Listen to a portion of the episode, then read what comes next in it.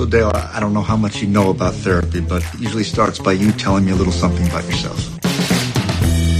I thought there'd be couches and Kleenex and shit. Look at me, son.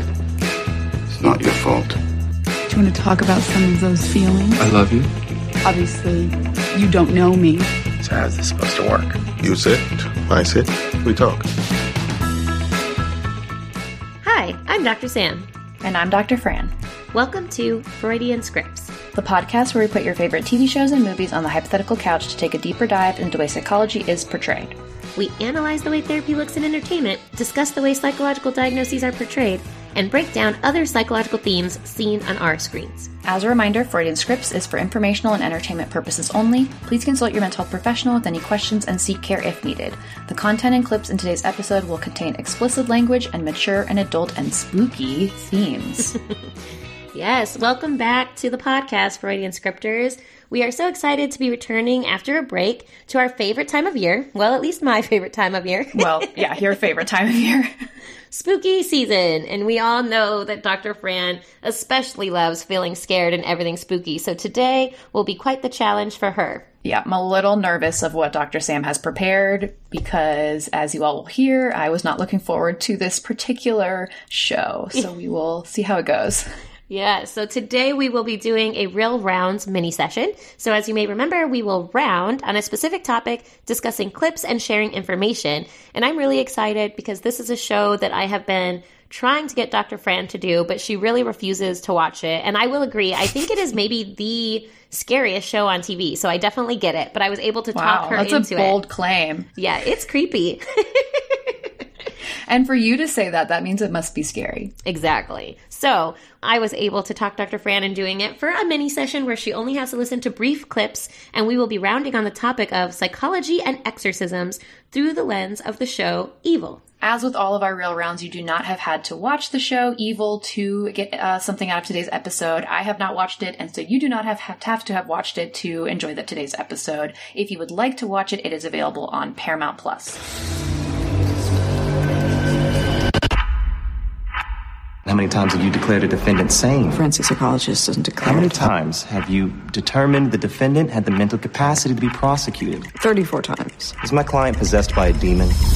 Are you referring to demons metaphorically or clinically? Ms. Bouchard, I work for the Catholic Church. So you're a priest? No, an assessor. My colleague Ben and I investigate unexplained phenomenon. I didn't know that was a job. It is. I don't believe in all that. Devils and possession. The problem with my job is that possession looks a lot like insanity, and I need someone to help me distinguish between the two. This is what? A haunting? Well, the theory is that the demon takes over the house and then it takes over the person. Why do you want me doing this? There are people out there who do bad things and encourage others for the pleasure of it. Psychopaths. Yes, this is where our beliefs overlap.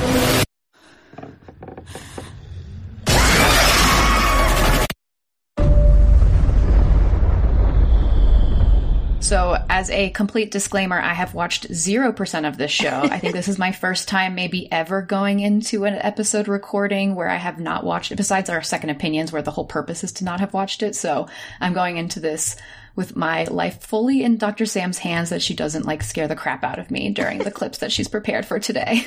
They're pretty focused. I don't think it'll be too, too scary, but I do remember, and you listeners may remember as well, that last year for our spooky season, when we did the psychology of horror, Dr. Fran was very afraid just to listen to the scary, you know, like noises clips. So we'll see. we'll see how this goes. Yeah, we'll see how it goes. So, in summary, Evil follows a skeptical forensic psychologist named Kristen Bouchard, who's played by Katja Herbers, who joins a Catholic priest in training, David Acosta, who's played by Mike Colter, and Ben Shakir, who is played by Asif Mandvi, as they investigate supposed miracles, demonic possessions, and other unexplained and scary sometimes, and sometimes uplifting or hopeful phenomenon. That's not going to be a hard no for me. Hard no. Basically, in the show, they conduct assessments to determine if there's a logical explanation or if there's something more supernatural at play. And really, the show kind of grapples with the explaining the origins of evil. So, to hear a bit more about the premise, so Dr. Sam gave a nice summary there. We do have a clip pulled up to describe just the, the premise of the show from the cast perspective.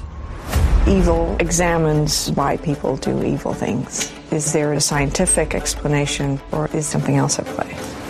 Miss Bouchard, is my client possessed by a demon? Kristen is this forensic psychologist who is purely science based. Are you referring to demons metaphorically or clinically? She meets David, who is hired by the Catholic Church to investigate unexplained phenomena. Possession looks a lot like insanity. We want to hire you to help us distinguish between the two. How much do you pay? We will be looking at miracles, different supernatural happenings. There's an explanation for everything. That's an unusual type of procedural. You don't have to believe in the supernatural to know that there are people out there who are evil. All right, Dr. Fran, did that clip win you over? Definitely did not. It's an interesting concept. Like, I think it's very fascinating, and I could definitely see that I can imagine, and we'll play some clips today where there's that push pull between, like, you've got the psychologist who obviously is coming from her perspective of, like, we can come up with a psychological explanation for everything. And then you've also got the priests who are going to come up with a religious explanation for everything. And so I'm interested to see kind of, it's an intriguing concept, and I would be interested to see that, but I would not sleep if I watched clips from this show. It reminds me a little bit of I think it was called The Ghost Whisperer with um, Jennifer Love Hewitt. It was a show that was like oh, yeah. old, like it came out like a long time ago, and it was similar where she would go and like talk to ghosts and figure out what they needed, and then like you know solve things that way. But even that show was hard for me to watch because the ghosts were really creepy. I, I don't know what it is about paranormal, but that is like my number one like scary horror stuff that I cannot do is paranormal, like ghosts and demons mm-hmm. and exorcist type stuff. You would not like this one. There are common, it's common that someone is un, like, you know, being possessed by like a demonic figure. There are a lot of scary scenes. There's like kind of like, uh, it's actually pretty dark sometimes too. Like it's actually can take really dark turns. Um, but I, I agree with you. The thing that I find interesting about it is like it's this push or pull between like science, medicine, like religion, beliefs, right? Um, which makes it really mm-hmm. interesting. And two of the characters, so Dr. Bouchard and Ben, um, Ben's like this other techie science guy. Like they're really skeptical. They don't believe in like the miracle or un- unexplained aspects. They definitely believe more in the science. And then, you know, soon to be Father Acosta is on the other side. So the main clip and topic that we're going to be talking about today, though, like as we premise, because there are a lot of different themes and situations that arise on evil. Um, but really, we're going to dive into one of the earlier seasons when they first start working together and when they do address an demonic possession uh, slash exorcism. So I think interestingly, Dr. Fran and I have never heard of this kind of job before. So let's hear, you know, David recruit Kristen for this job and see how that goes to begin with my nightmare job. Thanks a lot for the job offer, but I can't work for the defense. I'm not with the defense. I don't understand. I work for the Catholic Church. David Acosta.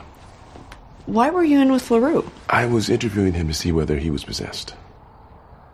So you're a priest? No, an assessor. I don't know what that is. Well, the church has a backlog of about 500,000 requests for exorcisms and uh, miracle appraisals. And my colleague Ben and I are hired by the church to investigate unexplained phenomenon and to recommend whether there should be an exorcism or further research. I didn't know that was a job. It is. I'm sorry, it was a really long day. Mrs. Um, LeRoux uh, asked us to assess her husband, Orson. She thinks he's possessed. Unfortunately, he won't talk with us anymore, but he will talk to you. Um, he seems to like you. We want to hire you to help us assess him. Just to be upfront with you, Mr. Um, Acosta. Acosta, I don't believe in all that. Devils and possession. That's okay. See, the problem with my job is that possession looks a lot like insanity, and insanity looks a lot like possession. I need someone to help me distinguish between the two. You don't care that I don't believe? I do not.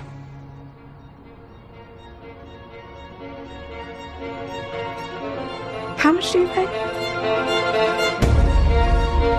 See, if the whole show was like that, I would watch it. That was intriguing. I was interested to find out what happens next. And if they just skipped all the scary scenes, then maybe I'd be into it. The whole job, though, unfortunately revolves around scary scenes. And I will say, um, while we were watching the clip, Dr. Fran made a comment like, oh, these are really good actors. I agree. The acting is really phenomenal. And just the creepy things, like everything is done really well, which really ups the scary factor, you know? yeah, I bet. Yeah, if it was like very poorly done, then it wouldn't be as scary, obviously. Exactly. So, Dr. Fran, have you ever heard of this kind of like assessor, like someone who works in this capacity? You know, Dr. Bouchard was initially a forensic psychologist, and they want her to utilize her assessment skills to work with them to figure out like if demonic possessions are actually occurring. What do you think of that as a kind of role? Yeah, it is not something that I am aware of that exists in the real world, though. If you happen to be a psychologist who does this, let us know. Maybe we'll have you on the podcast to tell us about it. And the forensic psychologists I know do not do this type of like differential diagnosis between possession and um, what they say is insanity, but you know, a, a, mental diagnosis. So we had Dr. Adam Coffey and Dr. Emily Weber and Dr. Emily uh, talk about forensic psychology. So definitely go check those episodes out. I think it was like Shutter Island and Silence of the Lambs, um, where we do a deeper dive on forensic psychology. But to my knowledge, they do not do any of this type of work. No, I agree. And when Dr. Fran and I were doing some of our own research, we did come across like some some psychologists or people that do science in the field of like paranormal beliefs or telepathy, things of that nature. So there are people that might study things within this realm. Um, but in terms of this being like a very specific role, again, not to our knowledge, but definitely seems really interesting. I mean, it kind of makes sense in some way. So when they first recruit Kristen Bouchard, they actually see her as an expert witness on the case of a serial killer. So, you know, a lot, not all, but a lot of the cases do have some kind of crime like folded in, which is why they're being like asked to intervene, but not always. Um, so there is this like interesting overlap, or at least the way they portray it, which makes it compelling. And she uses a lot of the same assessment skills that she may um, use like in the forensic setting. So that's kind of interesting to see too. Like in one of the very first episodes, there is an examination or an assessment called the MMPI 2, and that's something that's often or has been used by forensic psychologists, and she does use that in some of her work um, with David Acosta. So, just some interesting things like that. Yeah, and I think it makes sense that there would be an element of wanting to make sure that this really is potentially demonic possession and using psychological tools to be able to differentiate that. You know, in the realm of the show, we obviously, I think, believe that that's a thing that happens. Um, but then the alternative is that there needs to be an exorcism, right? So, Dr. Sam, I feel like you're more well versed in this topic than I am. Can you tell us a bit about what exorcisms are? And in uh, in defense, my expertise, as Dr. Fran mentioned, comes from watching TV shows and movies. I'm not an actual literal expert in exorcism, um, but in the context of what we're going to talk about today, exorcism is thought of as a cure or like a ritual that is done um, to free someone from demonic possession. Um, and so there is a lot of interesting literature out there about exorcisms, actually, and just in general, I don't know if some of our listeners have taken philosophy courses or history courses related to medicine and psychology um, and religion, but these th- these constructs, so you know, religion, sometimes quote unquote magic, science, medicine, throughout history have been intertwined. Um, and so there are actually some really mm-hmm. interesting literature out there related to exorcisms and demonic possession. Um, and from what we could find, an exorcism presumes that people who are possessed still retain their free will. However, the demon or the demonic entity has control over their physical body. That's the main type of possession, the main type of exorcism that you see. Um, and then an exorcism itself would involve prayers, blessings, and invocations.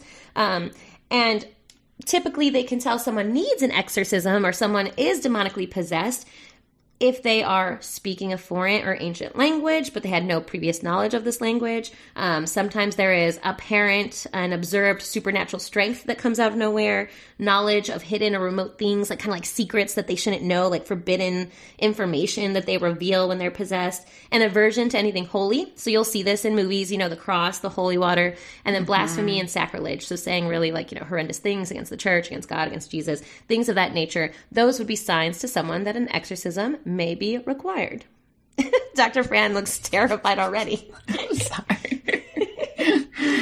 Uh, I mean, I think I, I appreciate you bringing up like some of the interesting literature, and I think it's important to also note the ways that, uh, particularly in the early days of psychology and psychiatry, how there were assumptions made about Yes. someone having certain symptoms, that it was automatically something to do with uh, demonic possession or something like that. And then we learned a lot more about mental health and were able to really put names to some of these phenomenon that people were seeing and attributing to some kind of demonic possession, but now we know a lot more and are able to put a name to a diagnosis that makes a lot more sense. And actually, we can treat and have someone live a totally normal life without having to go through an exorcism necessarily.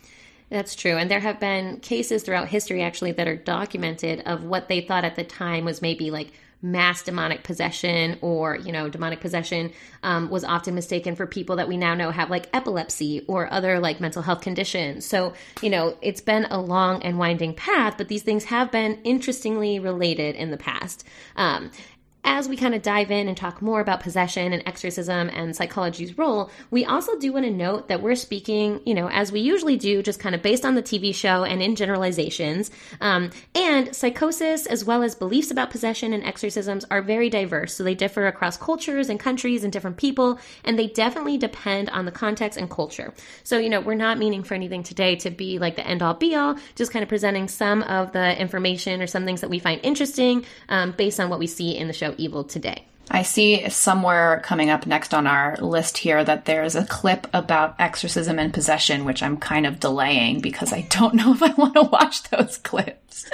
Yes. So I kind of gave a broad overview of what demonic possession can look like. Um, David Acosta does a really nice job of describing, I believe, the six main types of possession that they see in their field. So let's give a listen. I think that will give some context and also some understanding. Like, you know, listeners, as you're listening, just kind of think of, okay, if it isn't demonic possession, what else could be attributed to these types of things? There are six types of possession. First is demonic possession.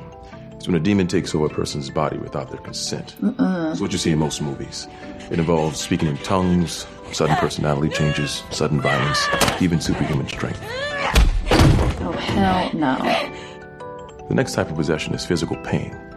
This is a sickness or an injury due to a demon being inside a person. It doesn't impact the soul, just the body. The third is diabolic oppression. Uh-uh. This is when a demon torments a person, causing tragic events in their lives the loss of a loved one, the loss of a job, a home. Basically, the story of Job. The fourth type of possession is diabolical infestation. It's when demonic entities take over a house, an object, even an animal. Fifth is diabolical subjugation. It's when the possessed invites the demon into their lives. They do this through gameplay or pledging their soul to the devil. That's a real thing? People pledging their souls? It's real in that if a human wants power, they can trade away their future for that power. Oh, so you mean it as metaphor? No, I think a lot of what we consider metaphor is real. Are you texting? No, I'm taking notes. Um, and the last kind of possession? That's why we're here. The Monsignor wants us to look into a case of diabolical obsession. So when a person has constant, overwhelming, and irrational thoughts, making them act in perverse ways. It's hard to detect because it's the most highly functional of all the possessions, but it can lead to suicidal ideation and murder. I mean, couldn't all these conditions have a psychological explanation? Sure. That's why you're here. I wish that you all could see Dr. Fran during that clip. It was showing a lot of different examples of the demonic possession, and Dr. Fran was, um, you know, like obviously disturbed. Very disturbing. I don't want any of those possessions. No, but kind of thinking about that, right? Like there was one related to the physical manifestation of the demon, right? So like we were kind of talking about like in in the past, like epilepsy, when people would have seizures, they had attributed Mhm. that to the to demonic possession. Um, even the last one, having like obsessive thoughts and kind of engaging in actions that you can't control, suicidal ideation, right? These are things, just as Dr. Bouchard astutely points out, like couldn't these also be related to mental health conditions? Yeah, totally. That there's a lot of overlap there. And again, that's the whole premise of the show, which makes a lot of sense. But like you were mentioning before, and what kind of what we talked about, there's also been a lot of like history and research on what we used to think was maybe demonic possession or something like that, and kind of learning more about other ways that could these things could potentially be explained. Exactly. So really interesting. Anything else that kind of caught your attention, Dr. Fran, while he was describing the demonic possession, other than being visibly creeped out? I mean, from their explanation, some of them like can't be explained only by psychological things like superhuman strength all of a sudden, or um, like a whole house being possessed, or a animal being possessed, or something like that. Like those things, obviously, you couldn't come up with a psychological explanation for if other people besides the person being quote possessed was observing and witnessing those things happening. But that's a good that's a good point. It's like right if it's being observed by others or not. There's a lot of like perception related here. So now that we've kind of talked about possession, we're going to really dive into the exorcism aspect of it. So to do so, we're going to listen to a clip of a scene in Evil where there is an exorcism being performed, and at the exorcism there are there is a priest, there's David Acosta, there's also um, Kristen Bouchard, and then another psychiatrist are also present. There's the woman who is possessed, and then her husband. So we're going to listen to a bit of the possession, and then interestingly, we'll get to hear the characters debate what they really think's going on, and then Dr. Fran and I can break it down and give a little more context into you know some of the things that the psychologists and psychiatrists think may be really happening here.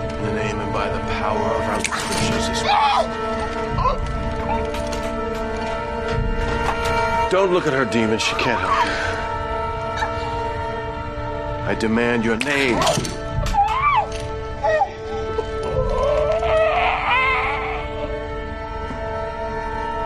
God has forsaken you. Your visions are hell, not heaven. The three stars are of hell. David?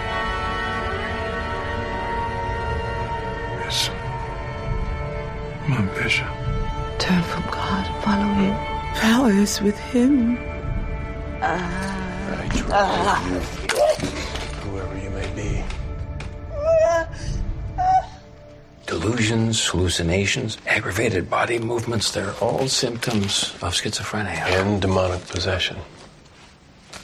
Well, the patient has been indoctrinated through religion that pain and suffering are caused by demons that has played into her delusions. So you think the exorcism's feeding the delusions? Yes, yeah, when you're dealing with schizophrenia, playing along with the delusions only escalates the illness. In my opinion, that's what's happening here. What if it's not delusions? Dr. Boggs graduated Johns Hopkins. He's got 30 years treating schizophrenia, but I mean, sure, let's just get his professional opinion and ignore it. I understand that. All I'm asking is what if her possession is not a delusion? You're calling me here asking me to believe. But I deal in facts, psychiatry. I look at her and I see a very sick woman who needs a doctor's care and may die without it. And we see a very sick woman who may die if we stop. And I need to get back in there.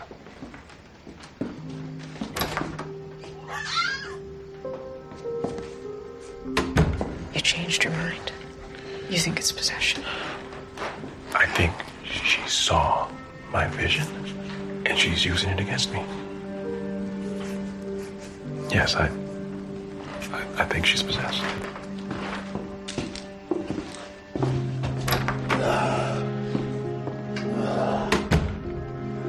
So if we believe and they don't, how do we solve this?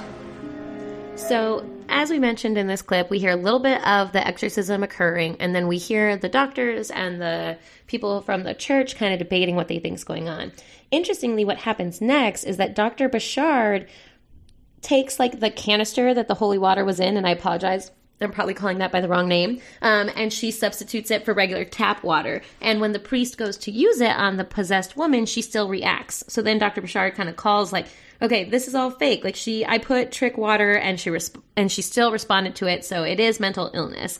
Um, and then it ends with the psychiatrist saying he really believes that this is a disease of the mind, not the soul. I think this was really interesting the whole concept of, you know, if we believe that this is schizophrenia or some kind of mental health condition actually feeding into the delusions could exacerbate it and we want to provide probably medical treatment with like medication, right? Versus if it's possession, it's like the opposite approach, right? Um, so I think that's just like a really interesting push pull that like the show does well of like they're kind of counter treatments depending on what you actually think is going on. It reminds me a little bit of Shutter Island, mm-hmm. where we kind of talk about like do you feed into the delusions and sure. like kind of encourage them in a way? Um, or do you directly confront them? And we kind of talk about that in a more nuanced way in that episode which i recommend checking out if you haven't already. Yeah definitely. We talk a little bit more about psychosis delusions things of that nature hallucinations. You know there's definitely crossover here.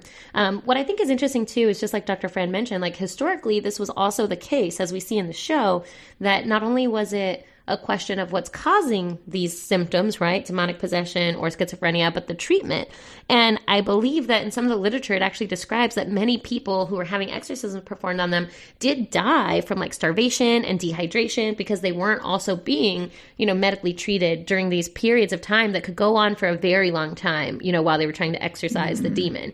So, you know, um, definitely tricky. And I think we see that in this clip where the psychiatrist is very concerned about her safety, saying she needs a hospital or she could die. Um, also, just quickly interesting, also from history, there was literature relating to trick trials where people would try to kind of quote unquote trick people who were possessed um, to see if they were actually possessed. And this is um, uh, you can definitely check out our website and we'll provide a link. But there is a paper that talks about um, history that occurred in France where someone had done one of these trick trials and they would pour tap water on a woman in front of a crowd and she would react like writhing, screaming. Um, and then when they would, um, in private, when there wasn't a crowd, they would actually pour holy water on her and she would not react. So they took this as quote unquote evidence that she was not in fact possessed. So kind of interesting that the show kind of borrows from this situation that had occurred. Yeah, that is. So at some point, people were doing some of the job that this psychologist and psychiatrist are doing of distinguishing between these two potential events. Yeah, because the real root of it is kind of based in like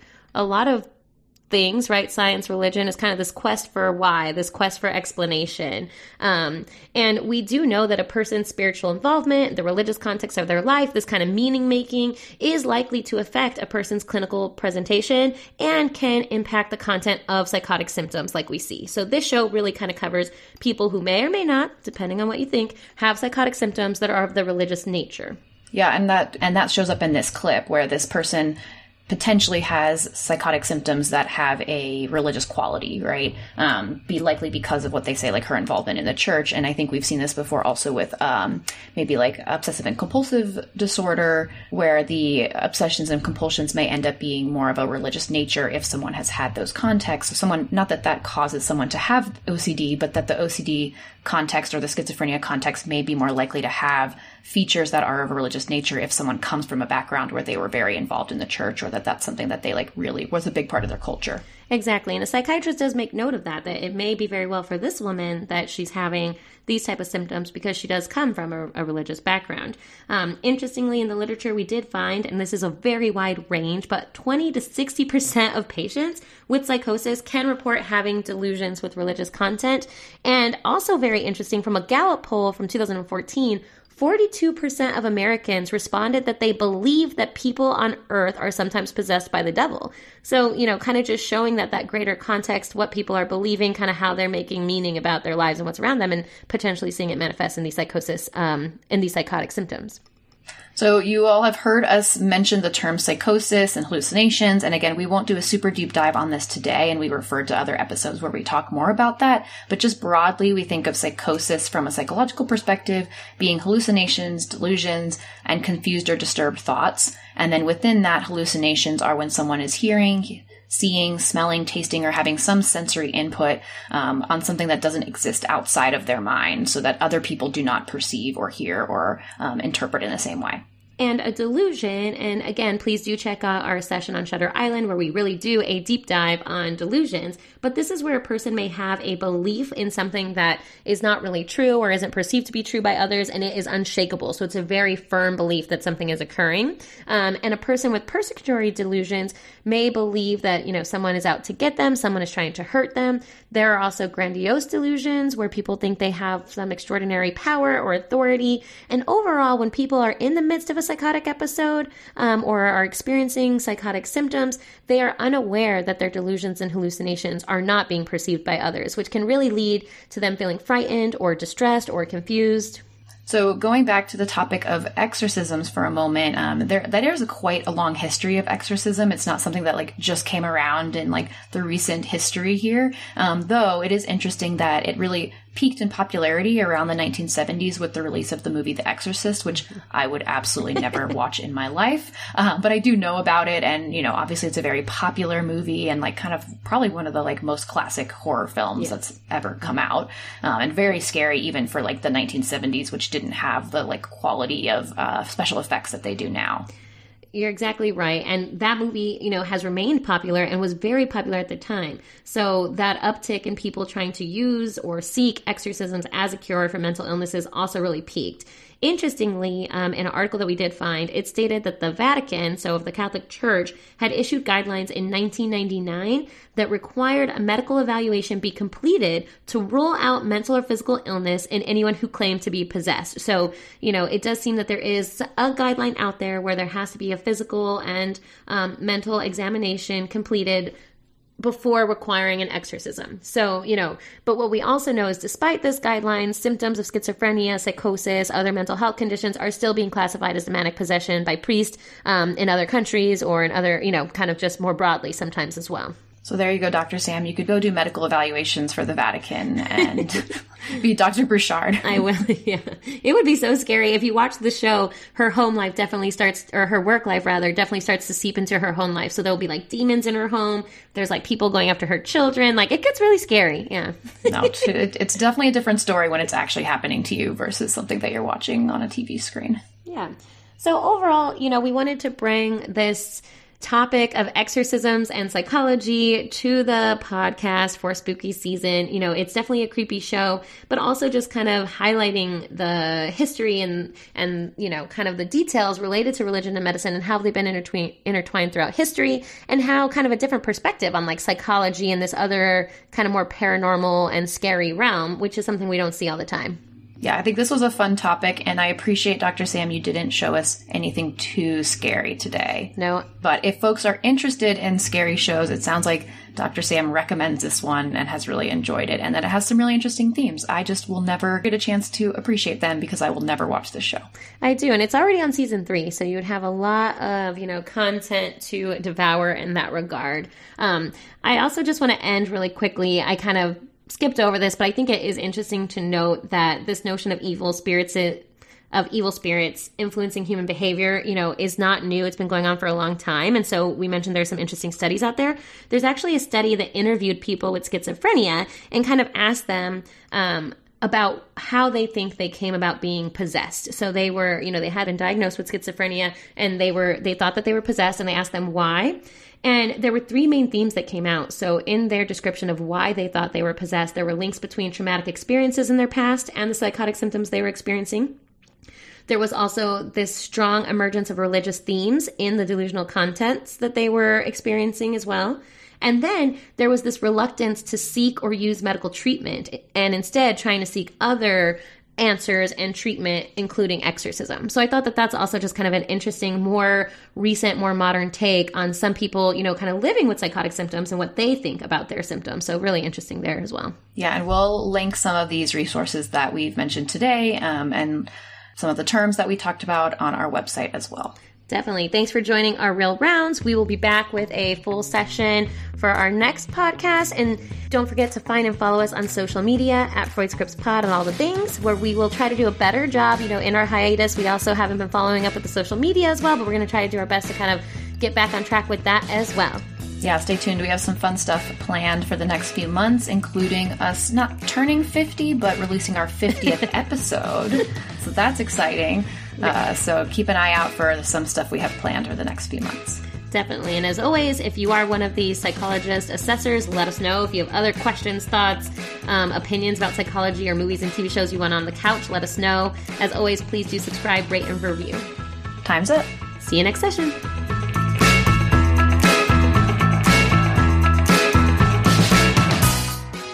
We'd like to thank our producer Brandon, creative director Eric, and webmaster Don.